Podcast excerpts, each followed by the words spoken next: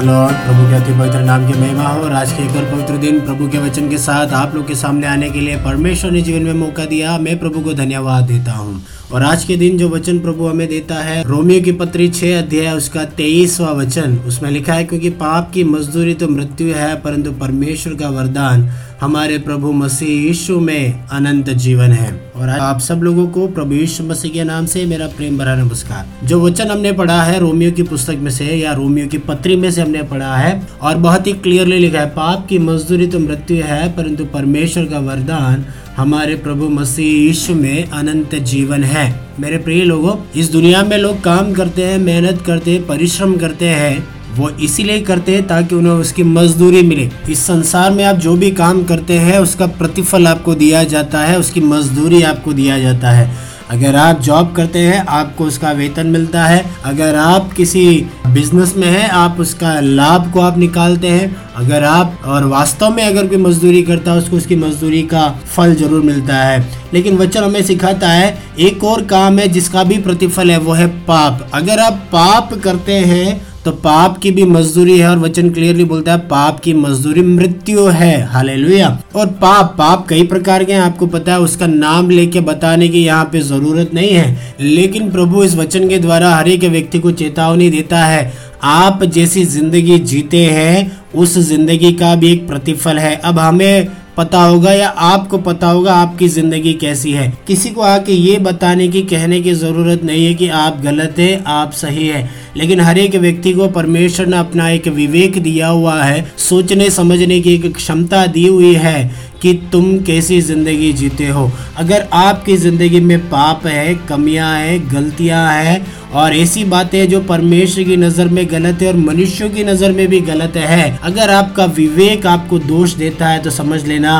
वो आप आप कर रहे हैं, वो आप गलत कर रहे हैं और उसकी मजदूरी आपका इंतज़ार कर रही है। कई बार लोगों का विवेक मर जाता है, सही क्या है, गलत क्या है उन्हें पता है, लेकिन उनका विवेक उन्हें दोष नहीं देता, क्योंकि वे उस कार्य के आदि हो चुके हैं, इस प्रकार की ज़िंदगी के वे आदि हो चुके हैं और उनका जो विवेक है, उनका जो कॉन्शियस है, वो उन्हें जरा भी दोष नहीं देता कि वे गलत कर रहे हैं। हाले मेरे प्रिय लोगों ने हमें हर दिन, हर समय अपने आप की जाँच करनी है, अपने विवेक की भी जाँच करनी है, क्या मेरे कार्यों के बारे में मेरा विवेक मुझे दोष देता है? हाले अगर आपका विवेक आपको किसी बात में दोष देता है, आपका मन, उसको अगर मैं सरल करके बोलूँ, आपका मन अगर आपको किसी बात में दोष देता है, मेरे भाइयों बहनों उन कार्यों से आपको अलग रहना है, क्योंकि वो परमेश्वर की नज़र में गलत है। हाले और वचन बोलता है, पाप की मजदूरी तो मृत्यु है, परंतु परमेश्वर का वरदान हमारे प्रभु यीशु मसीह में अनंत जीवन है।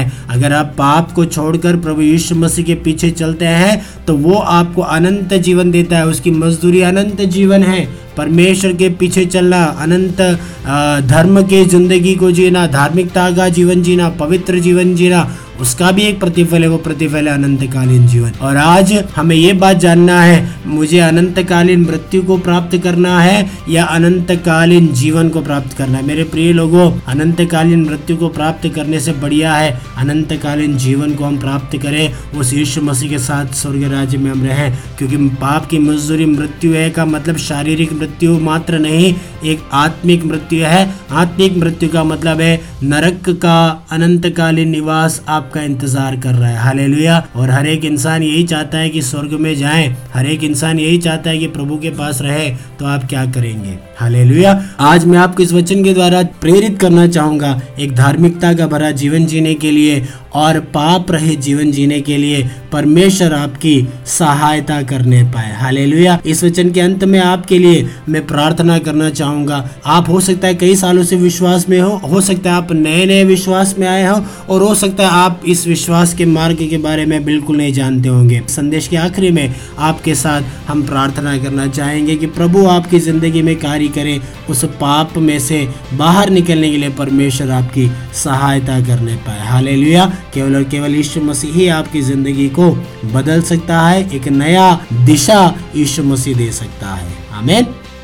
आप सभी के लिए बाइबल में एक शुभ संदेश है, एक ही और अद्वैत परमेश्वर। जो कि अति पवित्र है। उसने हमारी सृष्टि अपने ही स्वरूप में की, लेकिन हमने पाप किया और अपने आप को हमारे सृष्टिकर्ता परमेश्वर से बहुत दूर कर लिया। लेकिन परमेश्वर ने अपने असीम प्रेम के कारण अपने पुत्र प्रभु यीशु मसीह को इस संसार में भेजा। उन्होंने एक पाप रहित जीवन जिया और क्रूस पर हमारे पापों के लिए मौत सही, क्योंकि व्यवस्था कहती है, पाप की मजदूरी मृत्यु है। इस तरह उन्होंने व्यवस्था को पूर्ण करते हुए सारी मानव जाति के पापों का दंड क्रूस की मृत्यु के रूप में स्वयं सहन कर लिया, ताकि जो कोई उन पर विश्वास करे, वह नाश न हो, परंतु अनंत जीवन को प्राप्त करे। वह मृत्यु के बाद तीसरे दिन जी उठे, जो इस बात का प्रमाण है कि यीशु मसीह का बलिदान परमेश्वर ने ग्रहण किया, और परमेश्वर